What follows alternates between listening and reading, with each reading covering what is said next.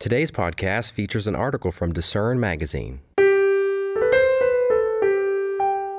Christianity in Progress How much pagan is too pagan? As Christians, how should we approach an activity, tradition, or object that has pagan origins?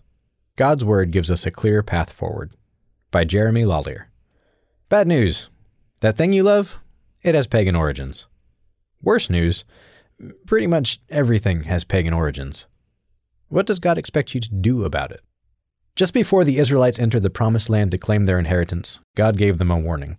When the Lord your God cuts off before you the nations whom you go in to dispossess, and you dispossess them and dwell in their land, take care that you not be ensnared to follow them after they have been destroyed before you, and that you do not inquire about their gods, saying, How did these nations serve their gods? That I may also do the same.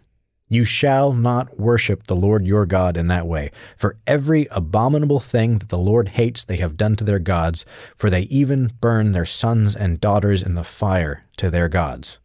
Deuteronomy 12, 29 through 31, English Standard Version. The Promised Land was filled with pagan nations who served false gods, and in the names of those gods the people had done every abominable thing that the Lord hates up to and including the ritual sacrifice of their own flesh and blood. In no uncertain terms, God was letting the Israelites know that foreign religious practices were utterly incompatible with the worship of the one true God. Worshipping God means worshiping Him the way He wants us to do it. Everything that I command you, you should be careful to do. You shall not add to it or take from it. Verse 32 ESV. That's why Christians who study passages like these conclude they aren't supposed to celebrate holidays like Christmas and Easter. It's fairly common knowledge that these holidays are built around a smorgasbord of pagan religious customs. The trees, the lights, the rabbits, the eggs, they're all pagan practices with a new coat of paint. The argument in favor of these days is almost always that they've been repurposed. That, yes, those customs were pagan once, but now they glorify Jesus Christ. But God does not accept repurposed worship. He does not accept a new coat of paint on every abominable thing that the Lord hates. If we worship him by willfully adopting repurposed pagan customs, he rejects that worship. If we persist, he rejects us. But it's easy to wonder how far that prohibition extends. Historically, God's people have always been in the minority, which means that just about everything around us could have a pagan origin. There are two important principles to extract from God's instruction in Deuteronomy 12. Number one, do not incorporate pagan customs of worship into your life. Number two, the worship is the problem. The objects involved might not be. God said, Do not inquire about their gods, and you shall not worship the Lord your God in that way. Those are the boundary lines. God isn't telling us to throw out everything pagans have ever touched. He's telling us to throw out their methods of worship. For example, Pagans often used groves of trees as sacred sites for the worship of their gods, which often included ritual prostitution. See Hosea 4 13 through 14. Does that mean Christians should avoid orchards or never plant trees of their own? No. God gave his people groves. See Joshua 24:13. The trees aren't the problem. The problem is what the pagans were doing among the trees. Pagans also baked raisin cakes and gave them as offerings to their gods. See Hosea 3 verse 1. Should Christians avoid adding raisins to their baked goods? Again, no. There's nothing spiritually wrong with adding raisins to cakes. There is something wrong with baking a raisin cake as an offering to God. It's not the way He tells us to worship Him. But those are ancient examples.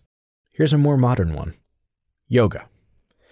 Yoga is an incredibly contentious topic in Christian circles. It originated in India and plays an important role in Eastern religions like Buddhism and Hinduism.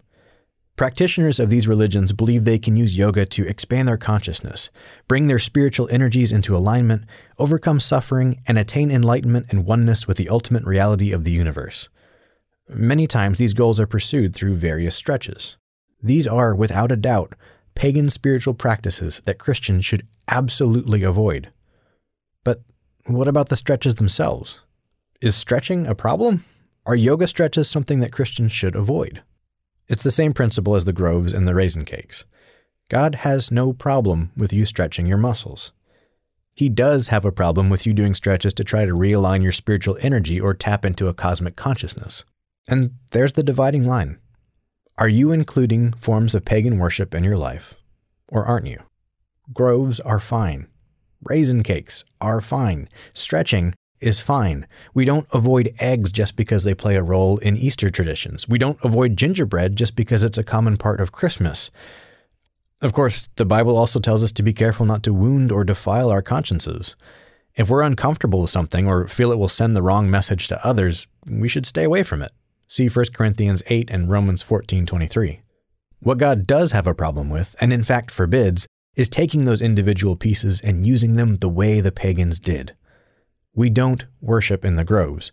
We don't bake the raisin cakes as offerings to God. We don't stretch to align our chakras. We don't paint eggs to try to find them during Easter, and we don't decorate gingerbread houses for Christmas.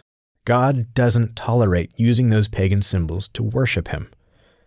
Next time you discover something in your life that has pagan origins, ask yourself Does this thing have its roots in a form of worship that God forbids?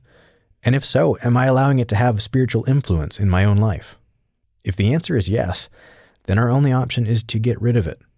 When it comes to worshiping God, even a little pagan is too much pagan. Thanks for listening. For more information from today's featured article, visit lifehopeandtruth.com.